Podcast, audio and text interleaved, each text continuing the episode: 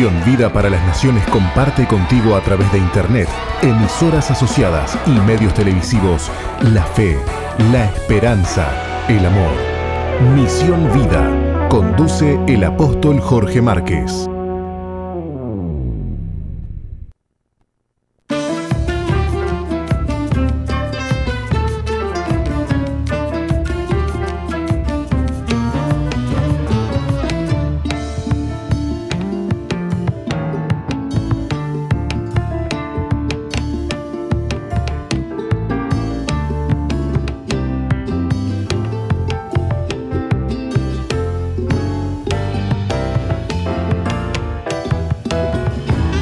Muy bien, ya estamos de vuelta, Roca. Volvimos. Eh, anunciamos el encuentro que tenemos el 17, por favor. Sí, el 17, 18 y 19, un nuevo encuentro que va a estar realizando la Iglesia Misión Vida en Monteveraca, así que invitamos a todos aquellos que quieran participar de este encuentro que por favor se inscriban con tiempo porque es un cupo limitado y bueno, hay mucha gente que, quedan afuera y que quedaron con las ganas, pero bueno, hay posibilidades, siempre se están, van a estar realizando eh, los encuentros, pero son cupos limitados, así que no dudes en inscribirte ahora eh, para poder participar de este encuentro, para ir a buscar al Señor, para hacerte un tiempo, apartar un tiempo para estar a solas con Dios, para ser ministrado, para recibir sanidad en tu alma, para recibir eh, eh, perdón, para, para que, bueno, que Dios llene tu vida y que puedas encontrarle un sentido de la vida. Así que invitamos a todos aquellos que quieran participar de este encuentro, que no lo dudes, porque sabemos por los testimonios que compartimos aquí en la radio, por gente que ha sido transformada por el poder de Dios cuando participó de un encuentro. Así que vale la pena, no lo dudes, informate al 095 333-330 con tu pastor o con el líder de los grupos amigos. Muy bien, llegó la hora de presentarles a ustedes al doctor Javier eh, Ciuto. Es médico clínico general recibido en la UDELAR. Ya le hicimos una entrevista a él porque decían que no, que no era médico, que esto y que el otro. Ya les mostramos a ustedes el título, todo, y que fue profesor de la UDELAR también. Y bueno, que era un chanta, qué sé yo, pero no, no era, al final no era chanta, ¿no? Este, eh, ex docente de bioestadística de la Facultad de Medicina y de la Facultad de Agronomía de la UDELAR, especialista en informaciones científicas y consultor científico independiente de la industria farmacéutica e investigación clínica en hospitales de Sao Paulo. Recién fuera del aire hablaba con él y le decía, con esto de las vacunas y con esto de las mediciones, de cuántas mamás eh, embarazadas han perdido sus bebés con la vacuna y cuánta gente se muere y cómo se tergiversa la información. Le decía a Javier recién eh, que hemos caído en la cuenta que qué importante que son las estadísticas. Y él se ha especializado en estadísticas, una rama de la medicina que no, no, no, no, hay, no hay una materia o algo así, ¿no? O hay una... A ver, buen día, Javier. Bueno, buen día, buen día. ¿Cómo estamos? Buen día. Este, un placer nuevamente estar contigo, Jorge, de invitado y poder eh, charlar un rato ameno en, en vuestro programa. La verdad que muchísimas gracias. Vos sabés que es muy interesante lo que me estás diciendo, porque mm, durante mis, yo te diré que de los 17 años, van a ser más de, más de 33 años que me he dedicado a la docencia. De los 17 años que estoy dando clases, me ganaba la vida dando clases. Cuando entré a la Facultad de Medicina, era mi sustento. Después, durante, la, durante siendo estudiante en la Facultad de Medicina, daba clases particulares y además era docente de facultad. O sea, tenía dos trabajos. Eso fue lo que me hizo un poco atrasar a mí también, un poco en la carrera, porque tuve que tomar la decisión de que, bueno, no, podía este, dedicarme a full en la, facultad porque no tenía sustento económico. Mis padres trabajaban y yo quería tener mi independencia bueno. Este, pero tú sabes que durante estos 33 años trabajando, van a ser 34, tú sabes que el factor común de los alumnos eh, como pregunta es, qué horrible la, bioestadística, qué horrible la bioestadística. ¿Y esto para qué me sirve? bueno, muchos médicos, médicos formados, me decían, sí, no, porque esto es horrible, es muy difícil, es muy complicado. Y esto no sirve para. ¿Para qué sirve? Esto no sirve para nada. Esto yo voy a ver pacientes, yo quiero atender pacientes. Bueno, acá, Jorge, tenés la respuesta de todas esas personas eh, a, dicha interrogante. Si, si el médico tuviera un conocimiento eh, preciso de la bioestadística y entendiera para qué sirve y entendiera la información que tenemos en nuestras narices, esto no habría pasado. Por lo menos eh, intelectualmente no habría pasado. Hoy por hoy tenemos médicos coludidos económicamente por una cuestión de poder, por una cuestión de cátedras, que si vos sos grado 2 no podés ir en contra del grado 5 porque si no sos, es una blasfemia, una blasfemia académica. Y bueno, entonces este, acá lo que tenemos es falta de conocimiento más allá de todo. Y es verdad que el médico no entiende nada, ¿eh? Mirá que no entienden absolutamente nada de números y hablan como si fueran especialistas. Bueno, pero tienen los visitadores médicos. Claro, claro, claro, claro, claro. visitador médico que es un propagandista, ¿no? O sea, hace propaganda. Que le, claro. No tiene conocimiento tampoco. Eh, sí, lo decía un poco en sorna, ¿no? Este, el, el visitador médico es el que le va a informar lo que el, empresario de fármacos quiere que se tiene, tiene que saber para poder vender. Excelente lo que estás diciendo y te, voy a contar una anécdota bien breve. En Uruguay ya está, yo creo que ya está así la, la profesión de MSL, Medical Science Liaison. Medical Science Liaison este, es un profesional, porque en realidad, no sé acá cómo están formados. Yo sí lo que digo que en Brasil el nivel de profesionalismo es mucho mayor, naturalmente, y quien te habla ha trabajado en de, diferentes facultades, entrenando y enseñando y entrenando y formando Medical Science Liaison. Y la parte más clave, así, la parte clave más Em, sustanciosa del Medical Science Liaison, ¿sabes cuál es? Son las, ¿Cuáles son? Las informaciones científicas.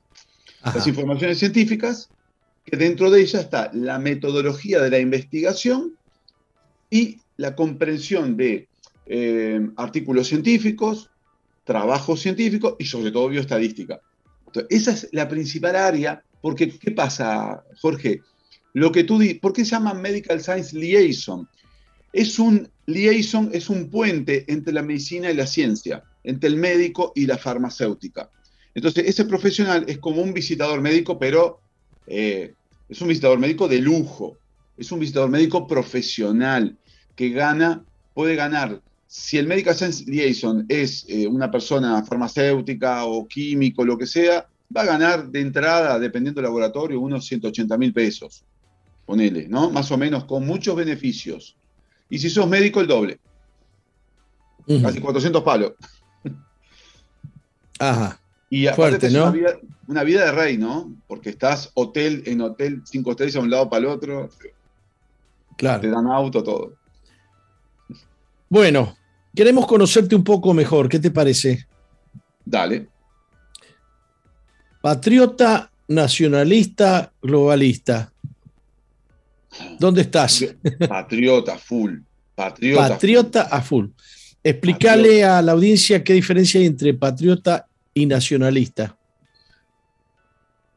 No, de, repente la, la, diferencia entre nacionalista es de defender la nación. Yo defiendo la patria, la patria que es lo que formamos nosotros, la patria fue lo que es el cimiento nuestro, es lo que fueron formando los orientales de a poco, con mucha hidalguía. Yo defiendo eso. Fíjate que eh, justamente lo que dijiste recién, el globalismo, el globalismo, que es una máquina, una trituradora, es lo que se viene comiendo hace décadas, de décadas, de décadas nuestro país. Y déjame decirte una cosa que no quiero dejarla pasar de, largo, de lado, porque es, es increíble lo que ahora se ha firmado tú te enteraste que se ha firmado la adjudicación de una gran parcela marítima, de nuestra soberanía marítima, mm. a una empresa eh, inglesa. Sí, sí, ¿Te has enterado de eso? Sí. Bueno, eso es un acto apatriota.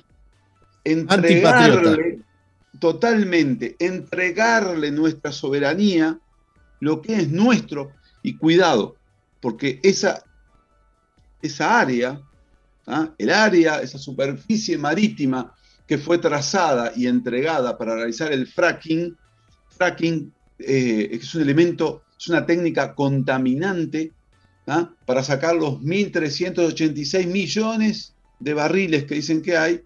Bueno, perfecto, van a contaminar todas nuestras costas ¿ah? y el beneficio nuestro económico no lo vamos a ver, porque nosotros estamos adjudicando, le estamos entregando, estamos entregando, y Uruguay tiene derecho a un 20%, y además, pero para tener derecho a ese 20% tiene que invertir no sé cuánto dinero, que de repente no lo va a hacer, y durante 30 a 40 años hay que ver el... el, bueno, el, fracking está prohibido en, en muchísimas naciones del mundo.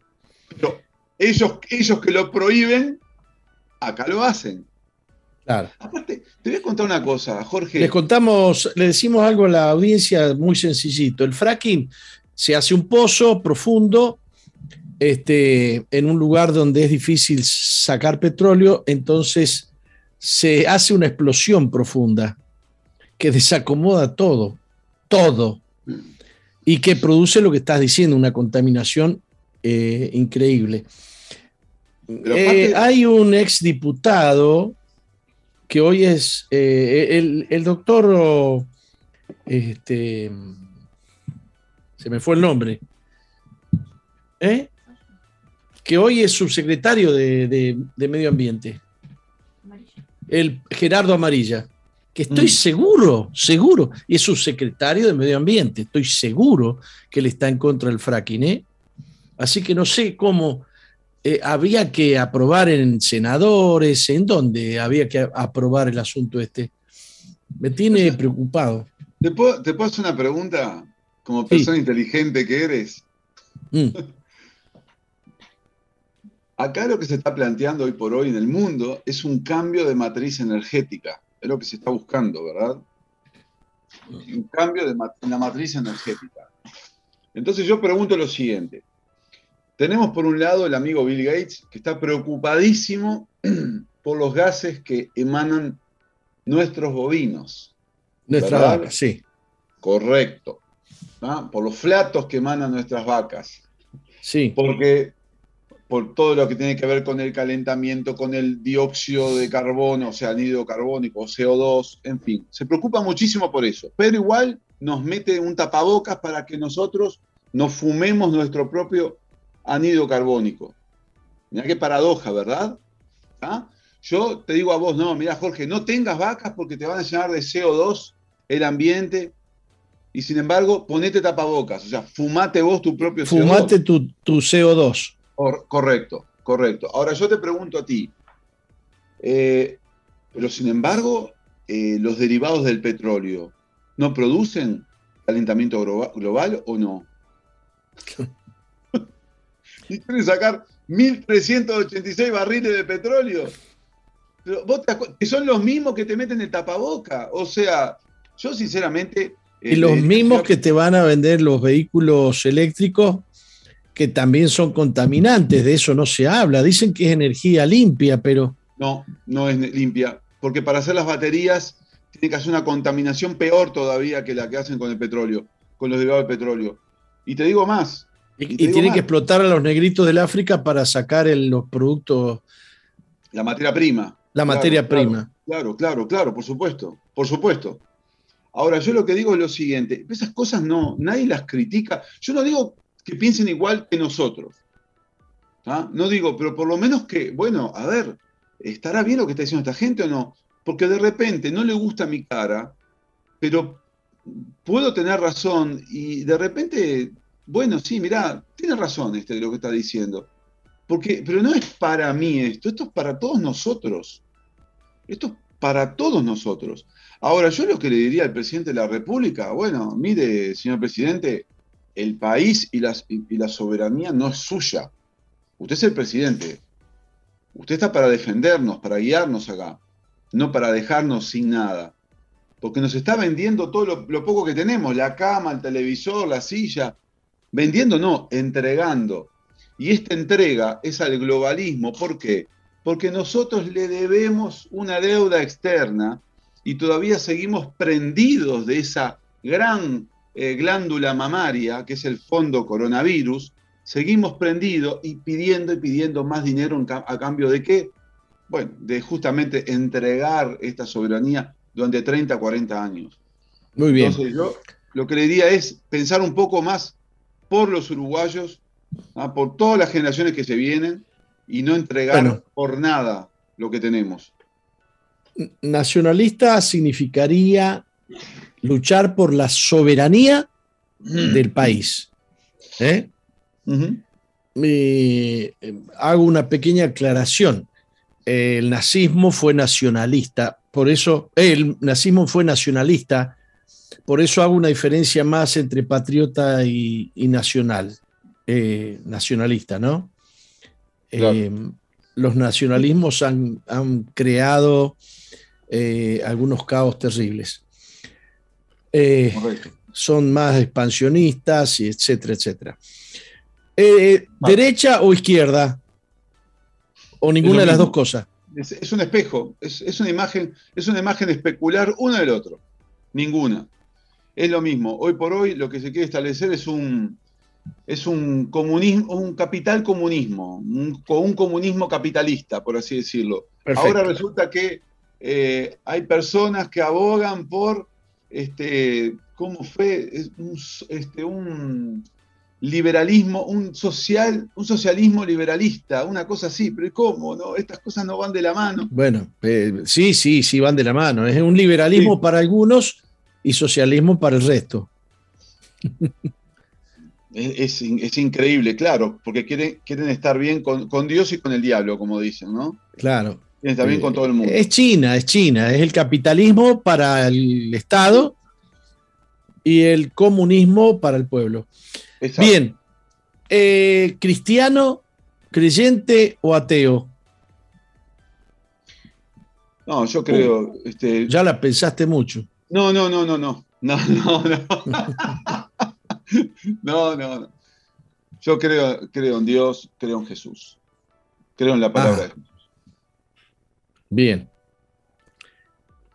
Eh, vamos a, entrar en otro tema porque yo escuché mucho acerca de, ¿te acordás cuando te, llevaron a la comisaría, te, llevaron esposado? Sí, de atrás. Y, te han procesado con las manos atrás. como si fuera un delincuente. Mm. Este, contanos un poquitito, no mucho, porque la gente tiene que saber, porque saliste en todas partes. A mí hay mucha gente que me ha dicho, no, ese es un hombre peligroso. Este, como, peligroso, claro. Como dicen de mí, ¿no? Como dicen de yo mí. Soy peligroso, lo tengo claro eso. Lo tengo claro. Y por eso no me llevan a los programas. Por eso vas a ver que entrevistan a toda clase de personas dentro de la disidencia o resistencia y a Fernando Ferreira y a mí no nos entrevistan, porque somos peligrosos. ¿Sí? Tú sabes muy bien. La palabra es, es, lo que más, es el, no sé si el arma, por así decirlo, pero es un vehículo muy importante, muy fuerte, y que quieren evitarlo, justamente. Bueno. Te lo voy a decir, te lo voy a decir como... pasó con Jesús. Te lo voy a decir como lo dice la Biblia. El poder de la vida y la muerte está en la lengua. Un versículo bíblico. Seguro, claro. No, eso sí, estoy totalmente de acuerdo. Bien. Y bueno, eh, te procesaron, pero no por lo que hablas, no por lo que decís, no porque mentís, no porque engañás. Te procesaron por desacato. Me procesaron, no, nos procesaron primero, en primer lugar, por decir la verdad. Eso es lo primero, por decir la verdad. Nos quisieron callar, nos quisieron silenciar por decir la verdad, que era lo que les estaba doliendo, que le digamos la verdad a la gente. Aquellas personas que piensen que yo soy peligroso, en fin, bueno, está bien, son libres, pueden pensar lo que quieran. Yo creo que si tienen eh, un puñadito nomás de neuronas, un puñadito de conciencia y un puñadito de amor y de amor por sí mismo, y si saben leer, bueno, yo creo que hoy por hoy ya tenemos suficiente evidencia como para decir, este señor nos vino a decir la verdad antes que lo digan otros. Vengo a decir la verdad antes de que publiquen los resultados ahora de Pfizer, de BioNTech, diciendo que no tienen, no tienen suficiente evidencia que sea eficaz ni tampoco segura, no saben. ¿ah? Por lo menos tengo conciencia y tengo lo que se llama ética, ética personal, ni siquiera más allá de profesional, ética propia, personal, de persona que ama al prójimo, de querer lo mejor para las personas. Y bueno, yo dije la verdad. Ahora resulta que existe, que Pfizer dice que hay 1.291 posibles eventos adversos, 1.291 eventos adversos, hay un disparo del cáncer en Uruguay, un disparo de trombosis, de enfermedades cardiovasculares, de diabetes descompensadas, de lo que quieras, de enfermedades neurodegenerativas que antes no habían, de depresiones, suicidios, y tenemos en la mochila de este ministerio 9.091 muertos en exceso, o sea, un aumento de la tasa de mortalidad del 28%, que es un disparate, es un verdadero genocidio en el 2021, y resulta que esas personas dicen que yo soy un loco, yo soy peligroso. ¿No será Escúchame, esa, esas nueve mil y pico personas mm. eh, le echan la culpa al, este, a este resfrío. No, no, no, no, no, no, no. Eh, es así. se sabe que hay más muertes, pero se sabe de, de a qué se deben esas muertes. Jorge, varias, vamos a hacer una precisión. Si nosotros toma, mira lo que te voy a decir, de marzo, cuando comenzó la pandemia en Uruguay, de marzo a diciembre inclusive, esos 10 meses, de marzo a diciembre inclusive, 10 meses del 2020, y marzo que comenzó la inoculación hasta eh, diciembre inclusive, esos 10 meses del 2021, si tú haces la resta, hay 9.091 muertos más en el 2021 que en el 2020. A partir de la vacunación. Claro, pero es un récord histórico nacional, récord histórico, murió más gente que nunca. Mucha gente llora y habla de la dictadura. Yo vuelvo a repetir, no estoy ni con izquierda ni con derecha, me tienen cansado los dos. Sí, no me gusta que haya muertos, no me gusta que haya eh, homicidios, detesto todo eso, pero hubo más de 500 personas durante todos esos años de dictadura en Uruguay. Bueno, en 10 meses hubo 9.091 muertos y nadie dice nada. Es una verdadera falta de respeto, una verdadera falta de sensibilidad por parte de la gente. Porque esas partes que me dicen que yo soy peligroso, pero mira qué peligroso. Yo advertí, si me hubiesen escuchado no había 9.000 muertos. Mira qué peligroso que soy, que quiero salvar vidas. Ahora, yo no le he hecho la culpa toda a la vacuna, a la inoculación de esas 9.091 muertes que para mí son muchas más, ¿eh? pero no le echo la culpa a la inoculación, le echo la culpa a lo que vengo diciendo de abril, desde abril de 2020, que es el pésimo manejo de la pandemia. Pésimo manejo, hago referencia nuevamente a omisión de asistencia, ¿ah? a mala praxis, mandarte a tu casa con un test PCR positivo con paracetamol, cuando realmente no tenía nada de COVID, no tenía nada de eso, lo que tenía era neumonía bacteriana, y estas personas volvían con una sepsis y se morían en puerta de emergencia. Omisión de asistencia, mala praxis y eventos secundarios de la, inoculación. Pero estamos en el 2000, eso fue el 2021. Ahora, este, este protocolo no fue solo de Uruguay, era un protocolo que se, se, establecía en, en, todas las naciones, ¿no? Globalismo se llama eso. Sí. Globalismo. Agenda 2030 se llama eso. Perfecto.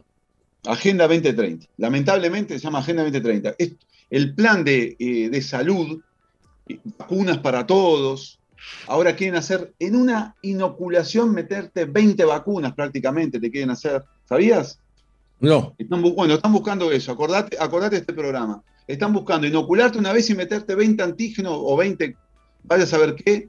Imagínate lo que va a hacer, ¿no? un mm. desastre a nivel inmunológico. La gente se inocula, se enferma y o se muere. Eso es un hecho incontrastable. Incontrastable. Y nosotros venimos a explicarles, a abrirle la conciencia a la gente de que, cuidado, cuidado, te lo está diciendo el propio laboratorio. En su momento no me hicieron caso a mí, mostrándoles los resultados del laboratorio. Fui el primero, Jorge, el primero en el mundo que dije que esta inoculación estaba mal, mal medida, la eficacia. No era 95%, como decían los programas chabacanes de la televisión. Había dicho yo en su momento que era, el beneficio era menos del 1%, 0,84%. Y que había que inocular 119 personas para evitar un contagio de algo que no hay, que no existe, ¿ah? que es solamente un PCR positivo. Ah, no, pero yo la pasé mal. Bueno, pues tuviste una gripe y con miedo.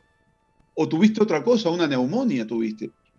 ¿Ah? Entonces, eso que estoy hablando, que en su momento lo hablé en enero del 2020, Jorge, primeros días de enero o fines de diciembre de 2020, o enero del 2021, enero del 2021, perdón, eso que dije en abril fue publicado en la revista The Lancet, una de las revistas más prestigiosas y mira, globalistas, porque de a poco se tuvieron que bajar los pantalones porque esto era impresentable. ¿ah? Y lo, publicaron en la revista esta de Soros.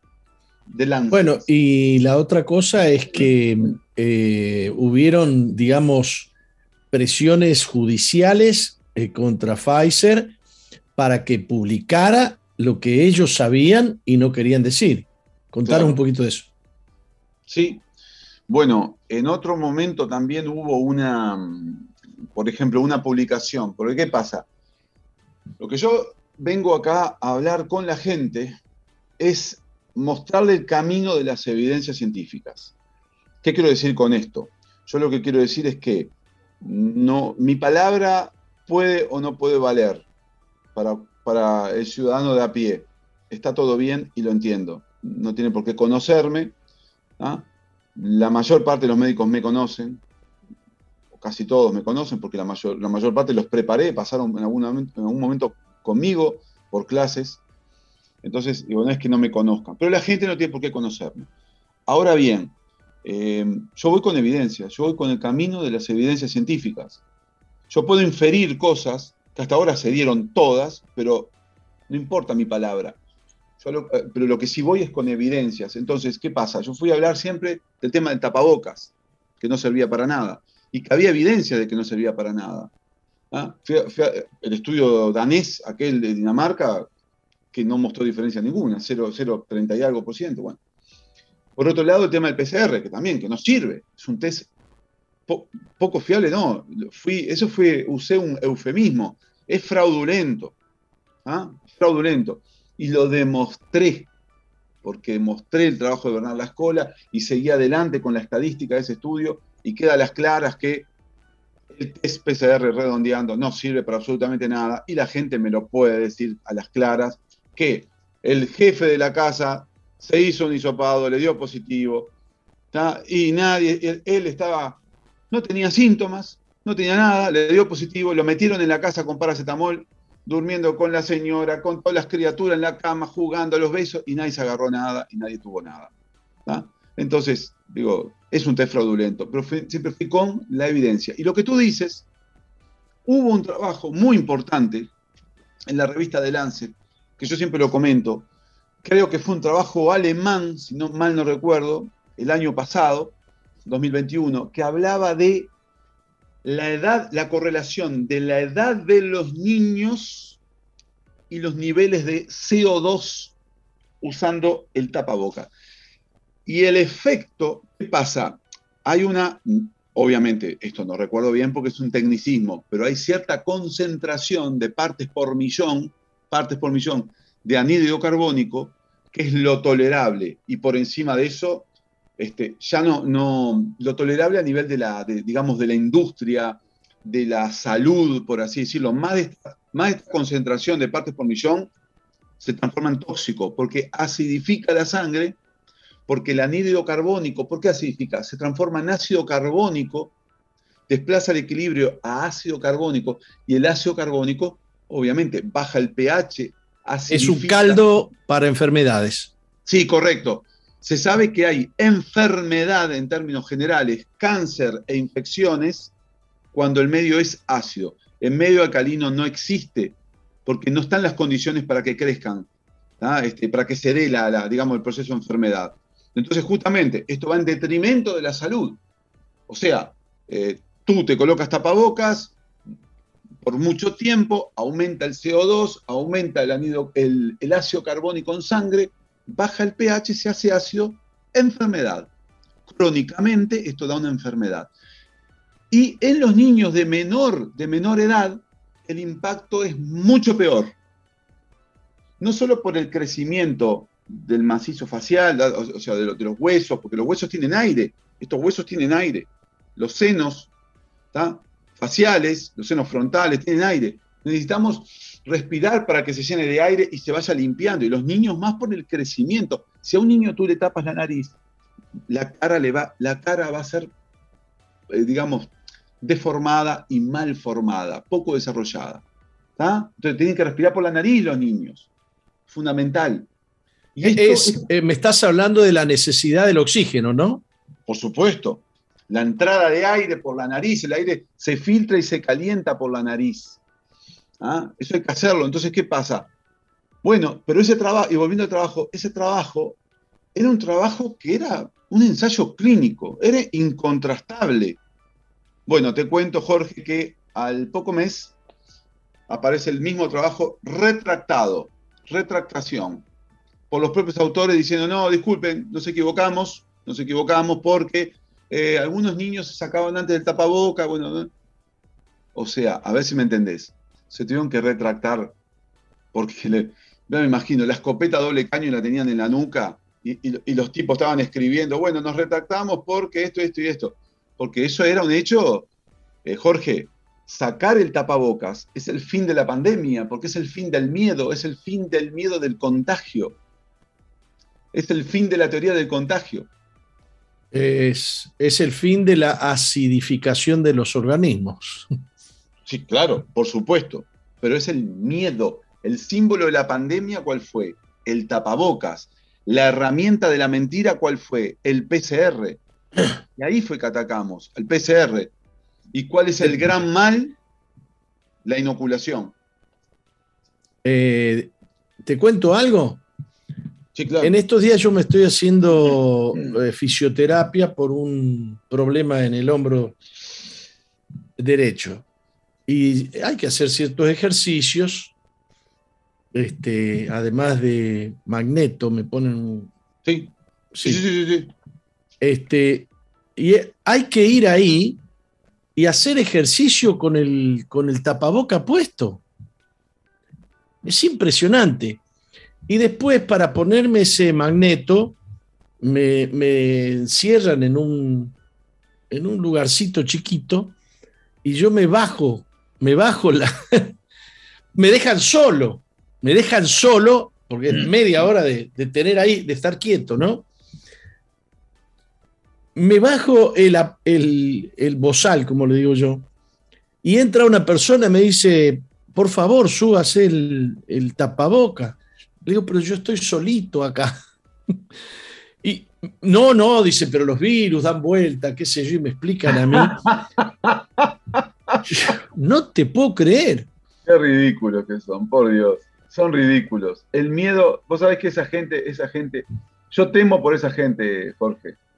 E, esa gente que está trabajando en, esos organismos de salud, por ejemplo, que están custodiando una puerta ocho horas con un bozal puesto, hay necesidad.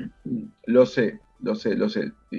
Pero no, pero bueno, pero mira que yo conozco, tengo, tengo, una paciente que trabaja también como seguridad, está todo ese tiempo, le, le, obligan a colocarse tapabocas, ella se lo baja cada tanto, porque ella no cree en esto, eh, la tiene clarísimo que esto es una farsa, está con la botellita con dióxido, este, cosa que me parece fantástico. Ahora bien, eh, yo temo por esa gente que cree en esto, que cree en esto, porque esa gente tiene miedo, Jorge. Esa gente, miedo. Esa gente puede morir en cualquier momento. El miedo las va a matar. Te lo digo clarito y no me tiembla el pulso, no me tiembla la mano este, en, decir esto. Y estás hablando científicamente. Sí, sin duda. Pero claro, pero a ver, Bueno, ahora vamos a hablar técnicamente. El miedo, el miedo. Cuando hablamos de miedo, ¿de qué estamos hablando? De elementos adrenérgicos, adrenalina, cortisol, pero sobre todo adrenalina. La hormona de la alerta. La adrenalina es la hormona de la alerta. Es de la, de la ira y del miedo, de disparar, de la huida. Cuando tú haces, cuando tú secretas continuamente adrenalina, se paran todas las funciones biológicas. El, sistema nervioso, nosotros tenemos un automático, Jorge, un automático que se llama justamente sistema nervioso autónomo, autónomo. El sistema nervioso autónomo es un automático, es como que tengas un chip vos, y él por sí solito sabe lo que tiene que hacer. Entonces, ¿qué pasa? Un grupo de neuronas que sabe lo que tiene que hacer. Entonces tenemos, por un lado, el simpático y por otro lado, el parasimpático. El simpático, la hormona y a su vez el, neurotransmisor más importante es la noradrenalina y la adrenalina. Si vos estás con un continuo estrés y miedo, estás continuamente en un estado adrenérgico y ahí vas a tener en condiciones basales, taquicardia, este, polimnea, aumento de la, respiración, la frecuencia respiratoria, perdón. Vas a estar con midriasis, o sea, la, pupila dilatada porque estás alerta. Cuando un animal, vos fíjate un, gato cuando está asustado, las pupilas como están así, enormes. Eso se llama este, midriasis. Entonces, ¿qué es lo que ocurre? Tú estás en un estado de alerta continuo. Y cuando estás en estado de alerta, frenás todas las actividades biológicas. Ahora vamos del otro lado, el parasimpático. El parasimpático es la parte del sistema nervioso autónomo que se dedica a qué? A vivir. Se dedica a la digestión, al sexo, a la parte sexual, a la digestión, a toda la parte glandular, a todo lo que tiene que ver con la reparación celular, de los tejidos, a todo lo que tiene que ver, Jorge, con el sistema inmunológico. Y te voy a contar una cosa. Si vos frenás, frenás el, el, el parasimpático, todas las funciones vitales comienzan en cierta forma a dejarse de lado y lo que interesa es el mecanismo de alerta, de huida, de ira, que es lo que estamos viendo. La gente está con miedo, irritable, este, asustada, estresada. Entonces, todo eso va en detrimento, en detrimento de lo que son todas las funciones biológicas. Y el corazón es uno de los que más sufre, el pulmón, los pulmones son de los órganos de los que, de los que más sufren. Este, y bueno, y el cerebro, ni te quiero decir, ¿no? Porque estás continuamente maquinando, maquinando en contra, en forma negativa. Es increíble es increíble la cantidad de, veces que la Biblia enseña a no temer, que habla de no temer. No temas, exacto. Sí, señor. Por ejemplo, Dios lo manda a Josué a hacer una conquista de la tierra prometida y le dice Dios a Josué, mira que te mando que te esfuerces, que seas valiente, que no temas ni desmayes, porque yo estoy contigo y se lo dice tres veces antes de ir a la conquista, no temas. Eh, y como eso, eh, el rey David era uno que, que decía, Jehová es mi luz y mi salvación, ¿de quién temeré? O un salmo famoso, el Salmo 23, que dice, aunque ande en valle de sombra y de muerte, no temeré mal alguno. Eh, y hay otro salmo que dice, aunque un ejército acampe contra mí, no temerá mi corazón. Eh, la Biblia está llena de alusiones a no temer, a no temer. Así que es muy interesante lo que estás diciendo vos desde un punto de vista técnico, cómo se une a, la verdad bíblica esto. ¿eh? Me gusta muchísimo lo que estás diciendo. Eh, dos cosas te quiero decir, Jorge. Después quiero que me pases esas citaciones bíblicas. Quiero que me las pases. Perfecto. Sí. Por, favor, te agradezco. Por otro lado, cada vez que, o sea, siempre que atiendo pacientes, personas, personas, no me gusta decir pacientes, personas, siempre que atiendo a las personas, en primer lugar, las atiendo sin tapabocas, por supuesto. Nunca me pongo tapabocas, atiendo sin tapabocas. No quiero, digo, no, no veo necesario que ellas también se pongan, usen tapabocas. De hecho, el 99,9% vienen sin tapabocas a atenderse conmigo. Me quedo un rato largo charlando con ellas, con estas personas. Y lo que trato de, inculcarle es justamente, no tengan miedo, no tengan miedo, ¿ah? no tengan miedo. Este, nosotros en cierta forma somos la, la, expresión en carne, en carne y hueso de que no hay que tener miedo.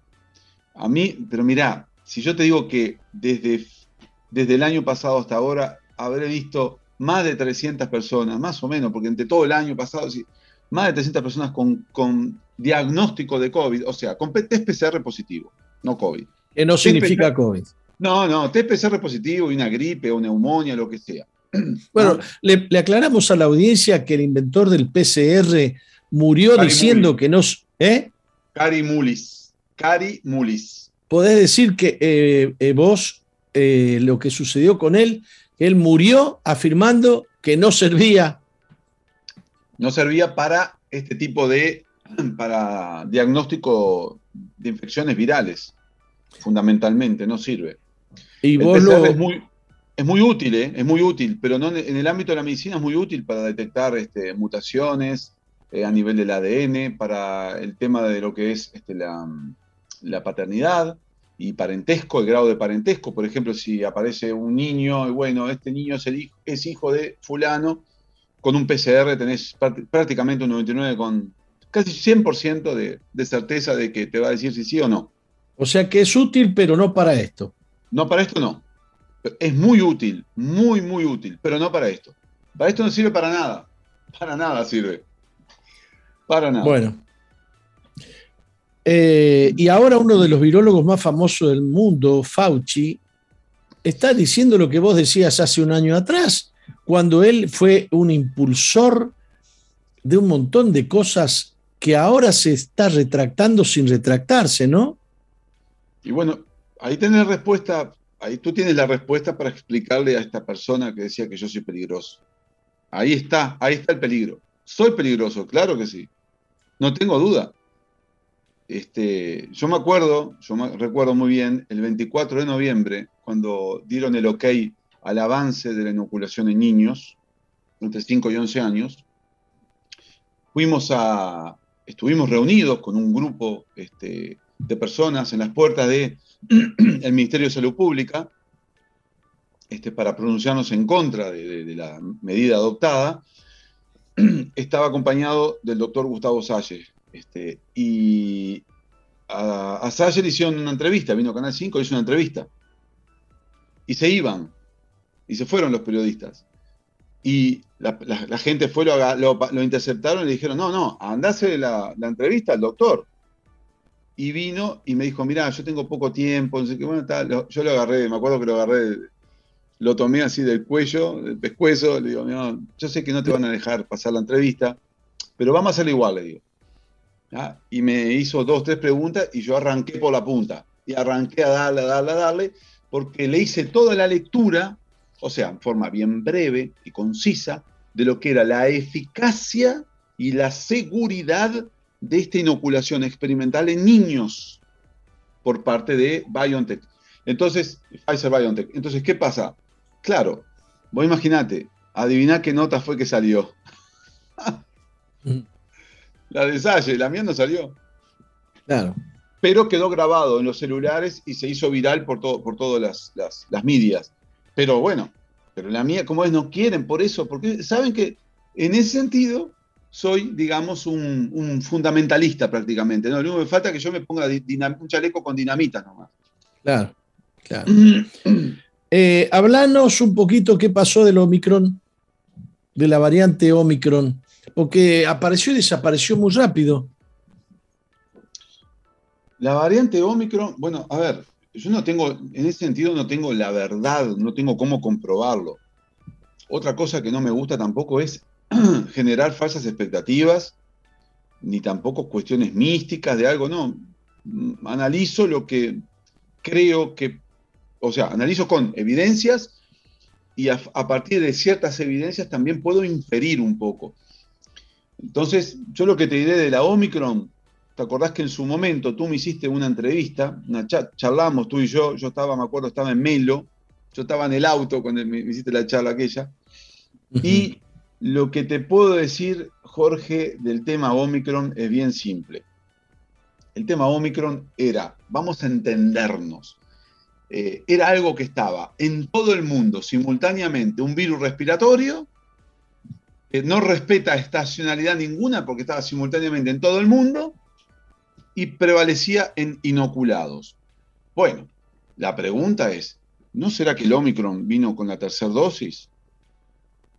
¿No será que el Omicron tiene algo que ver, alguna, algún anclaje con, las, con todas las, las radiaciones electromagnéticas, con la 5G? y la otra cosa es que los únicos que podían circular por el mundo eran los que estaban inoculados. ¿Y cómo, los únicos que podían. Yo te conté, yo, ¿te acordás que en el programa te dije, Jorge, explícame cómo en, en, este, en Australia, un país que prácticamente está militarizada, digamos, la, la, frontera, por más que es marítima y, este, y, este, y aérea, ¿cómo puede, ¿cómo puede ser que entre la Omicron cuando hacía meses de meses de meses de meses que no podías ni entrar ni salir si no estás inoculado. ¿Y cómo entró la Omicron? Entró por la inoculación. Clarísimo. Wow. Entró por ahí. ¿Y, ahora qué, qué opinás de la viruela del mono? No, bueno, no, eso ya no cuajó, no, eso ya no. Eh, o sea, la historia esta va a seguir, va a continuar un poquito más porque, a ver, ya que iniciaron la historia, no se puede fumar tan rápido. ¿Me explico? Jorge. la gente. Sí. Jorge, Jorge, Jorge. Esto no cuajó. La gente ya no le cree más nada. ¿ah? Punto uno. Ni el, ni el más creyente de la, religión covidiana puede creer esto. Del tema del, del, COVID. Imagínate lo, lo, que tiene que ver con viruela del mono. Ya no le creen nada, ni la gente que se dio tres dosis, cuatro dosis, no le cree. Entonces, comenzaron con una historia y ya la historia no prendió, ahora despacito están dando la retirada. Obviamente que va a seguir adelante. Sí, va a seguir adelante. Ay, acabo un caso, acabo otro, y después se va, se diluye. Jorge, ¿no lo vimos con la hepatitis en niños? ¿Qué pasó? ¿Se fue la hepatitis? ¿Te acordás? Sí. Aquella hepatitis misteriosa, se fue. La gente tiene que entender eso. Primero tiene que apagar la televisión. Tiene que buscar otros medios alternativos. ¿ah? Eh, ya se fue la hepatitis viral de los niños. ¿Y la hepatitis qué fue? Era eventos adversos de la, de la inoculación. Ah, pero ocurrió en niños que no estaban inoculados. Sí, pero qué casualidad que esos nenes eran lactantes, algunos eran lactantes, estaban recibiendo leche de la mamá vacunada o tenían contacto en el seno familiar con inoculados. Entonces digo, bueno, a ver, un poquito, ¿no? Hay que ser un poquito, esto es como un detective, hay que buscar, indagar, rascar, pesquisar. Esta historia no cuajó, tranquilo que esta, esto de a poquito se va diciendo. Bueno, eh, tenemos que ir terminando.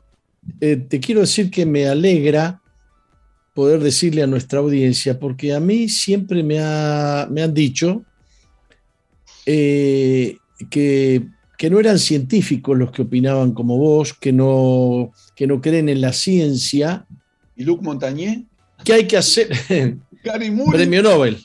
Y a ver, quien te está hablando, este, este, este sujeto de a pie del llano, entrené, no solamente asesoré y le hacía la estadística a los principales laboratorios del mundo, sino que entrenaba, entrenaba a la gente, les enseñé investigación clínica. Les enseñé a leer artículos científicos, les enseñé a cómo tienen que presentar los artículos científicos, así como he presentado artículos científicos.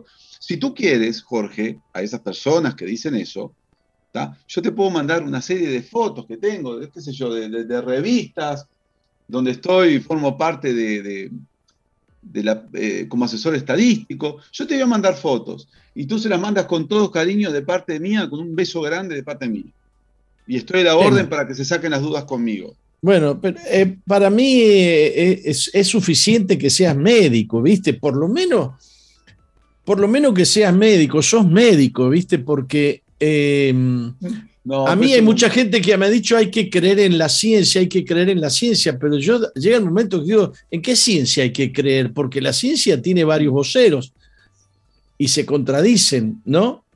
Este, y bueno, ¿quiénes están más cerca del negocio?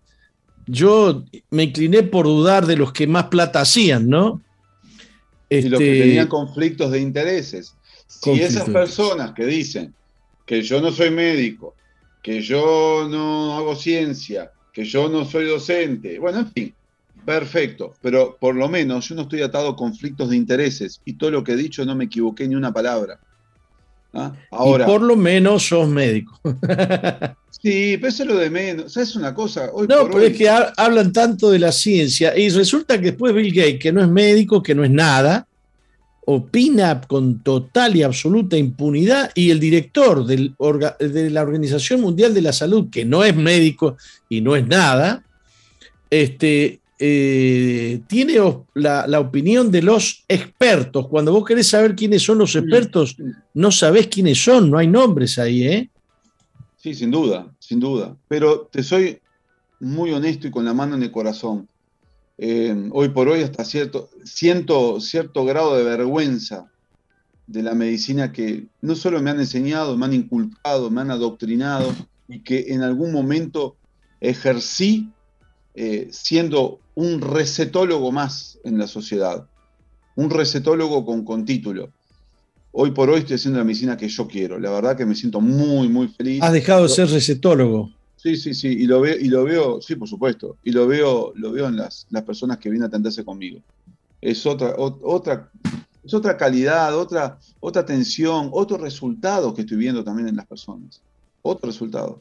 ¿Cómo se llamaría lo tuyo? ¿Naturista? ¿Qué haces? Es, simplemente es una medicina natural. Tú lo has dicho, es una medicina natural. Utilizo lo que nos dio la madre, la madre naturaleza este, para poder ayudar a, no solamente a sanar, ¿no? sino a que la persona se mantenga sana. A mí lo que más del 80% de las personas que vienen a atenderse conmigo están bien, pero lo que yo quiero es que se mantengan sanas. ¿Te acordás que en la medicina, en la antigua medicina china, la antigua, ¿no? Esto que estamos viendo ahora, que cualquier cosa en China. En la antigua medicina china, al médico se le pagaba en la consulta cuando estaba sano. Él, venía la persona a atenderse sana y le pagaba para contarle cómo estaba, le pagaba al médico para contarle cómo estaba, para que el médico le diera ciertos consejos para mantenerse en la línea. Bueno, aquí alguien me pregunta dónde atiende el doctor. Ya te vamos, vamos a pasar el. Te paso, yo después te paso el, te paso todo. No, pero a ver si lo podemos poner aquí ahora. Yo estoy, lo que pasa es que te debo pasar un celular que donde se agendan todas las, bueno, yo te, lo digo ahora ya a mí. Yo ahora, mismo te lo digo. Ahí tenemos a alguien que lo pone en pantalla. Te vamos a hacer, eh, porque, este, bueno. Yo te lo digo ya. Este, yo tengo ciertas afecciones respiratorias en invierno y, muchas veces me ha hecho muchísimo bien este, el eucaliptus cinerea, ¿viste? Claro, claro, claro. Mira, yo te voy a dejar un teléfono. 091 091, a ver si lo pone en pantalla, por favor. 36 36 25 25 39. 39. Repito, 091 36 25 39. Es el teléfono de la, de la, persona que trabaja conmigo, este, que agenda los, los, este, justamente las visitas. Le damos un minuto a la gente para que lo anote, está en pantalla. Este, vos no sos un mano santa, ¿verdad? Ahí va, ahí está. Eso mismo. ¿Está? Ahí agendan la visita, le explican todo. Estoy en el centro, en el cordón y en Solimar, en este momento. Bueno, buenísimo, buenísimo. Muchísimas gracias, eh, Javier. Muy, muy linda charla. Mm, deseo que Dios te bendiga. Te voy a mandar los versículos de la Biblia que hablan sobre el temor. Tengo un médico muy, muy amigo eh, que hace estadística en San Juan, Argentina.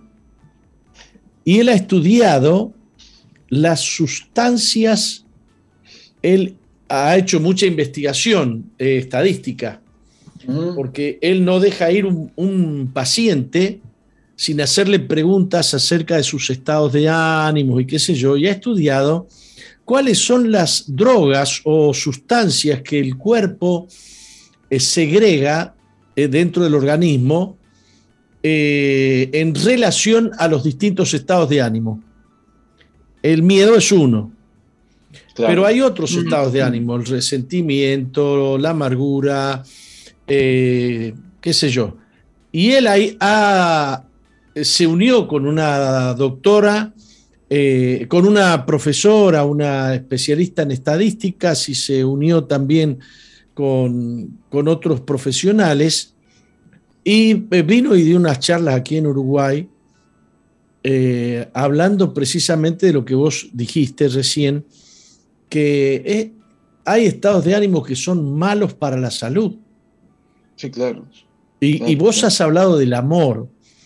y el, amor sana, el amor sana. Yo como pastor atiendo personas y las amo y les hace bien, les hace bien, se sanan. El amor sana. Eh, doctor, muchas gracias por habernos acompañado. ¿eh? un, placer. Te voy a contar una cosa nomás y ya terminamos. Yo siempre eh, recibo a las personas con un beso, un beso, un abrazo, y cuando termino la consulta, obviamente, ¿no? Un buen abrazo a la, gente, ese, ese contagio de amor, como tú dices, es, es totalmente terapéutico, ¿sabes, Jorge? Es totalmente terapéutico. A mí me reconforta muchísimo el cariño de la gente, me nutre mucho, me nutre muchísimo. Hasta el paciente más duro, ¿viste? Hasta la persona más dura se va con un abrazo y te puedo asegurar que se va de otra manera, sale de otra manera de consultorio. vos, vos, como médico y yo como pastor. Ayer atendí a una mujer eh, que su mamá se le murió cuando tenía un año y medio y su papá abandonó 10 hijos, los abandonó. Y se crió eh, con un dolor en el alma impresionante y viendo cómo se desparramaban todos sus hermanos. Y no pudo creer nunca más en los hombres. No, no, no, toleró, no toleró la figura de autoridad del hombre. Ah, por lo tanto, no podía confiar en un pastor, no podía confiar en un esposo y tampoco podía confiar en Dios. Eso fue hasta ayer, después de más de 30 años. ¿Me estás escuchando? Sí, sí, sí, sí. sí. Cuando, cuando logré convencerla que Dios la ama y cuando logré mostrarme como un padre para ella, ah, se, unió con un hombre y tuvo hijos, pero desconfió, no se casó porque desconfiaba de los hombres, no le funcionó. Se unió con otro y tampoco le funcionó porque no confiaba en el hombre y se unió con un tercero. Todo le fue mal. Al final le pregunto, ¿y, tuviste hijos? Sí, tuve hijos. ¿Disfrutaste de las relaciones sexuales? Me dice, nunca. Terrible. Terrible la falta de amor. La falta de amor de un padre. Nos despedimos a los abrazos, a los besos y a las lágrimas. Eh, eh, qué lindo poder tener una charla contigo y saber que tenés eso ahí en el corazón para, atender a la gente. ¿eh? Eso que dijiste, y perdona Jorge, te agradezco yo a vos, hermano, sabes que yo estoy, este, te aprecio muchísimo, Jorge, muchísimo, muchísimo. Y lo que dijiste ahora al final, eh, te puedo decir que lo he vivido en persona, no desde mi lado, desde otra, de la otra persona. Eh, sin embargo, fue justamente, es muy parecido a lo que tú estás diciendo. Este, claro que uno hizo el esfuerzo de, demostrar todo lo contrario, este, que con amor sí se puede. Este, es, muy verídico, es totalmente verídico lo que estás diciendo. Es así, es así. Cuando no las personas tienen sentimiento de abandono, de desapego, en fin, les cuesta hasta que eh, van a encontrar, en algún momento van a encontrar a alguien que realmente las ame y sienta el amor y todo ese sentimiento feo que estaba, este, sea ocupado por, por, sentimientos buenos, por amor, cariño y necesidad de estar con el prójimo. La verdad que este, es muy lindo lo que dijiste y, vos sabés que me hiciste recordar una parte de mi vida que, que ha pasado eso, ha sufrido por eso. Jorge, un abrazo enorme, gracias por todo y quiero recordarle a la gente que quiera que quiera participar el 19 de junio en el Sauce a las 10 horas. Nos vamos a juntar este, conmemorando el natalicio de nuestro prócer general don José Gervasio Artigas. Este, vamos a, estar este, ciudadanos de pie, es una cuestión apolítica, ¿ah? vamos a estar de pie, cada personas van a estar leyendo ciertas proclamas, así que bueno, los esperamos el domingo, creo que es domingo 19 a las 10 horas en el Sauce. Muchísimas gracias, Javier. Muchísimas Muchas gracias. Eh. Va a haber mucha ha sido un placer entrevistarte. Un abrazo grande, Jorge. Dios te bendiga. Igual, muchísimas gracias, igualmente. ¿Gustó, Rosca? Eh, la verdad que Vamos a corte. no tiene desperdicios ¿Mm? esta entrevista y es, es un placer escuchar a, una persona cuerda, a una persona que está bien parada y en firme. Muchísimas gracias, muchísimas gracias. Vamos a un corte. Un abrazo grande. Los quiero. Chao, chao. No cambies, ya volvemos con, Misión, Vida. Sigue al apóstol Jorge Márquez en su fanpage en Facebook, Jorge Márquez.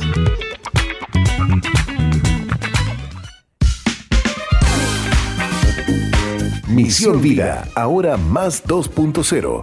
Interactúa con nosotros en la red, en Facebook, Misión Vida 2.0 o ingresa en nuestro website www.misionvida.org. Ahora, más 2.0.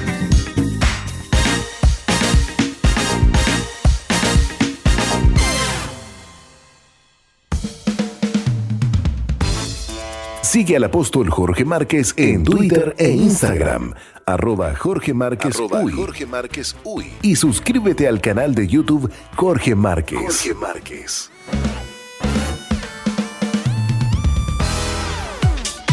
MBTV Televisión para las Naciones. Excelentes contenidos para todo público. MDTV. Ingresa a nuestro website www.misionvida.org y cliquea en TV en vivo. Televisión para las Naciones.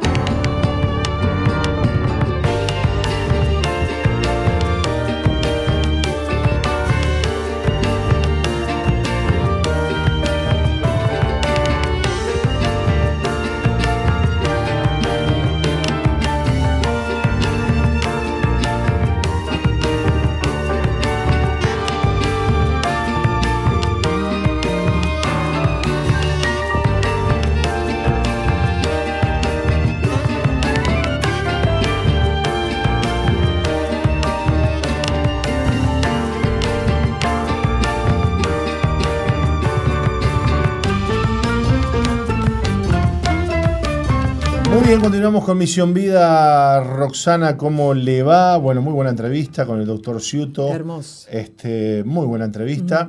Eh, contentos nosotros por, bueno, disfrutar de estas cosas, pero también contentos de estar en el último bloque, porque ustedes saben que en el último bloque compartimos los testimonios de cada día. Hoy está con nosotros Nicolás Acuña, un joven de apenas 17 años. Mire el bozarrón que tiene Nicolás. ¿Cómo le va, Nicolás? Bienvenido. Gracias, muchas gracias. Eh, bien, muy bien, gracias a Dios. Acá estamos. Claro, tiró. Resuenan los graves ahí de, de la voz de Nicolás. Bueno, Nico. Y el Martín Martín se copa con estas cosas. No, no, no, yo ya lo estoy anotando acá en la lista, ¿eh? Estoy anotando acá. Este, después me pasás bien ahí tu, tu contacto. Vamos a. bueno, Nico, gracias por estar acá. Por favor. Gracias por, por tu valentía, ¿eh? De, de venir a contar tu historia, tu testimonio. Le vamos a pedir a Roca que nos lea un poquito tu vida. Muy bien. Nicolás nació en Argentina en una familia donde abundaba la violencia física, verbal, el alcohol y las drogas. Su papá discutía continuamente con su mamá, debido a que él llegaba borracho, a veces drogado, y ejercía violencia física hacia ellos. Pasó un tiempo y su mamá decide irse de la casa con sus hijos, a, viene al Uruguay, pero sin dirección en donde quedarse y por ende habitan en casa abandonada. Lejos de que termine el infierno en la casa, su mamá llegaba drogada y los maltrataba él y a sus hermanos. El barrio donde vivía tampoco ayudaba mucho, ya que por todos lados había bocas de drogas, el ambiente no era bueno. Al estar, eh, el Estado, al estar al tanto de la situación que ellos estaban viviendo, decide sacarlos de su casa y llevarlos a un hogar del INAU. En los tres años que vive ahí, Tenía todo, educación, comida, estaba tranquilo y seguro, pero en ese tiempo su mamá cae presa junto a su tío. Al enterarse él de la situación, cae profundamente en una depresión, donde incluso intenta suicidarse tirándose abajo de un auto, pero no lo logra. Todo le salía mal, encontrando refugio en las drogas, haciendo e imitando lo que sus papás le habían transmitido. Pero sentía un vacío profundo que no lo llenaba nada. Una hermana decide llevarlos a su casa en el Pinar, a él y a sus hermanos, eh, pero su vida seguía sin sentido. Un día, una de sus tías que estuvo viviendo con ellos en la nueva casa lo invita a la iglesia y le habla de Dios. Acepta ir. Cuando entra a la iglesia experimenta un amor inexplicable, paz, alivio. De ahí en adelante comenzó un proceso de sanidad, perdón, hacia sus padres, ya que Dios se le presenta como papá. No ha sido fácil, pero decidió permanecer y Dios le ha dado propósito a su vida. Actualmente es un colaborador activo en el distrito y anhela que más jóvenes puedan conocer el amor de Dios que transforma. Qué lindo, Nicolás. ¿Es verdad todo esto? Sí. Sí. Bueno, eh, hablanos un poquito de cómo fue criarte en un hogar este, donde había mucha violencia, cómo afectó esto tu vida, cómo afectó tu, tu corazoncito de niño, ¿no? Porque ver todo eso, este, me imagino que fue complicado, ¿no? Sí, eh, eh, cuando vivíamos en casa ta, eh, la situación ta, no era muy linda y, y, como que cuando mamá tomaba y se drogaba, eh, ya no era ella. Claro. Le cambiaba la cara, su forma de hablar, todo, tipo, no era ella. Y, y, ta, y yo recuerdo momentos en los que ella no se drogaba y no tomaba y, Era y otra éramos, persona. éramos una familia hermosa. Nos levantábamos por la mañana. Todavía tengo algunas imágenes de chiquito cuando eh, se levantó a tomar mate, nos acostamos en el patio. Esas, esas imágenes re lindas. Pero después como que chocan con esas imágenes de, de, de- de maltrato, de pegar, de, mm, de mucha violencia y, y, ta, y, y llegamos a ese punto ¿no? de, de separarnos. ¿A qué edad te separas de tu mamá? ¿Te venís para acá, para Uruguay? Claro, más o menos al- a los a los sí, a los 12, 11 por ahí, no recuerdo mucho. O sea que hace eh, cinco años que estás acá. Tres, Tres. tres, tres. Y, y nada, y a partir de que llegué acá pude, cuando conocí a Dios, eh, bueno, me cambió la mente, me cambió... Hablanos un poquito de, de- de- de- de esa, de esa época en la que quisiste quitarte la vida. Eh, ¿Cómo, ¿Cómo caíste en ese pozo depresivo? Y en casa con Sil y mis hermanas, bueno, no, no nos llevábamos bien en la realidad. Eh, había mucha discusión, mucho, mucha división, mucha discordia. Y, y, ta, y yo me, me ponía muy mal por eso y huía de casa. Claro. Huía de, de- de ese lugar que me hacía, me hacía sentir mal. Quería estar solo, eh, bueno, re triste, re depresivo. Y, y un día fui a una parada de Omnius y dije, bueno, ta, me voy a tirar, sí, sí. Total. Nos sirve de mucho igual seguir acá. em, tenía esa mente, ¿no? Y, y, de repente me dijo, como escuché una vocecita adentro, me dijo, no vale la pena, no lo hagas. Y como que dije, no lo voy a hacer, pero como que estuve un paso de querer tirarme. Hmm. Y, y, eso que iba a hacer, mi madre lo hizo. Como que eso, como que eso también quiso caer sobre mí, ¿no? Como una maldición, ¿no? Claro. Y, y, mi madre sí se tiró bajo de un auto y, y, y eh, pudo sobrevivir. Eh, yo la rescató, ahora está en una cárcel, pero la verdad, eh, dentro de la cárcel ha dejado la droga, ha dejado el alcohol, ya es otra persona. Em, y vos decís, pero es una cárcel. Pero siempre que la hemos llamado, le hemos hablado de parte de Dios y ella siempre me dice, pánico, gracias porque cuando me llamás eh, y termino de hablar contigo, la verdad me siento mucho mejor. Me siento valorada, me siento con ánimo, me siento con ganas de vivir, ¿no? Y, y, gracias a Dios, em, como que todo resultó para bien, ¿no? Todo se transformó en bendición. Lo cierto es que, bueno, en tu, siendo más, más joven, bueno, sos joven, sos muy joven, pero siendo más chico inclusive, este, empezaste a drogarte. Mm. Empezaste a hacer lo que, lo que le viste hacer a tus papás. Mm. Sí, eh, cuando, cuando ya estaba en ese punto de depresión, sentía ese vacío de que tenía, bueno, falta de identidad. Eh, no, no, no, encontraba tipo nada que me pueda, que pueda levantarme por la mañana y decir voy a hacer esto, voy a arrancar con esto. No tenía como un propósito, me sentía que estaba como el pedo, por decir, ¿no? Y, y, y, iba a las plazas, buscaba en, en, el suelo a ver si encontraba algún pucho, algo con que me pueda satisfacer por un momento, pero después llegaba ese dolor y, y era constante, y quería, pero llegaba ese dolor, quería y llenaba ese dolor. Y no, no lo llenaba me, me estaba como que matando. Claro. Y tal, cuando llegó mi tía a mi casa, dije, ta, voy a probar. Eh, no sé. tu tía te invitó a la iglesia. Claro, mi tía Cintia. Ajá. Y dije, ta, voy a ir. Capaz que en una de esas pasa algo, no sé. Y, ahí empezó el proceso de sanidad que, que el Señor eh, hizo en mi vida. A partir de que pise la iglesia, pude realmente volverme adicto a su presencia, volverme adicto a eso, a su amor, a buscarlo todos los días. la mejor adicción que hay, ¿no? Mm, esa, no esa, no pega para abajo nunca. ¿Eh? No.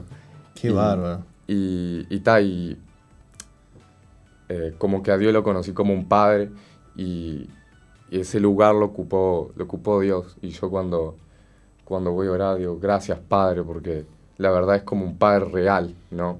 Que, que está en mi vida en uno de los, de, los campamentos Veraca, los que pasaron hace poquito.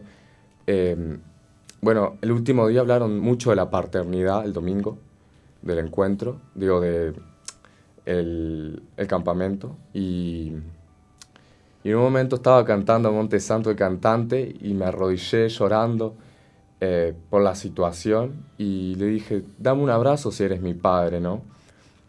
Yo estando re triste, re, re, angustiado porque no encontraba un padre. Eh, en eso baja el cantante y me dice, eh, me da un abrazo y me dice, me dice Dios que Él es tu padre y que te amo. Wow. Y quedé cargo y ahí me quebranté y me arrodillé y dije, ta, gracias porque realmente te mostraste como un padre, de verdad. Y tú eres mi padre. ¿Y, cómo se termina el dolor cómo se termina la soledad cuando Dios se muestra como Padre. Cuando se muestra como Padre. Se terminó. Se terminó. Todo lo que estabas buscando era el amor de Dios, el abrazo de Dios, el abrazo de un papá. Qué mm. lindo, Nicolás. Eh, nos alegramos tanto que hoy estés disfrutando de una nueva vida. Este, parece que sos un colaborador activo del distrito, estás ahí. ¿Qué estás haciendo en la iglesia?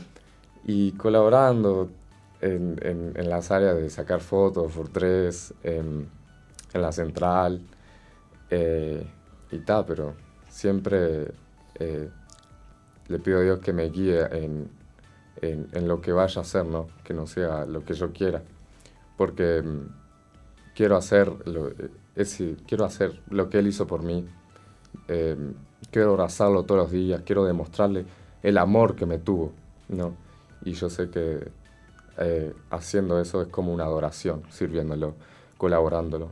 Es como darle gracias, es como una oración, es como decirle, gracias, te amo, te lo hago porque te amo y por lo que hiciste y porque estás conmigo. Y, y es hermoso porque todos los días. Sin duda, porque eh, de, de- de eso que vos decís es de donde debe surgir el servicio, ¿no? De la gratitud, Mm. del amor que Dios nos dio, ¿no? Del cambio que Él hizo en nuestra vida. Nicolás, gracias por haber venido. Por favor. Un gustazo conocerte. Y bueno, a ver cuándo venís por la radio aquí a, a- Bueno, a poner esa, te dio ese vozarrón que tenés. ¿eh? obvio. Que Dios te bendiga mucho, que la obra del Señor continúe en tu vida, no te apartes nunca. Nunca. No te vayas a enamorar mal de alguna piba, que Dios te libre y te guarde. Amén. Ay, Jesús amado. ¿eh? Que Dios te guarde, mira, de, de algún, de alguna piba que no sea la correcta. Vos viste cómo es esto. Sí, ya sé. Ya sabes. sí, No, yo- ya no entra en esos partidos. Ya me, ya me, ya me estoy imaginando que sabes. Sí. Entonces vos guardá tu corazón, dale para adelante y este, serví al Señor que Dios tiene planes con tu vida. Muchas gracias. Dios te bendiga mucho. Y Dios bendiga, Roca querida, toda la audiencia que ha estado con Misión Vida. Bueno, mañana estamos de vuelta por aquí. Pero mañana estamos a través de la aplicación de la plataforma jorgemarquez.uy en este programa. No va a salir por Ah, la, bueno, por ojo, la ojo, fanpage ojo, del apóstol Jorge Márquez, sino por la plataforma jorgemarquez.uy por SoFM. Igual habría que, creo, hacer alguna, alguna publicación de texto en, Sí. en- en- en- ¿no? en los distintos Facebook avisando, ¿no? Sí. Y poniendo el link de repente Sí. para que la gente pueda ir por ahí, ¿no? Muy bien, Dios les bendiga, hasta mañana.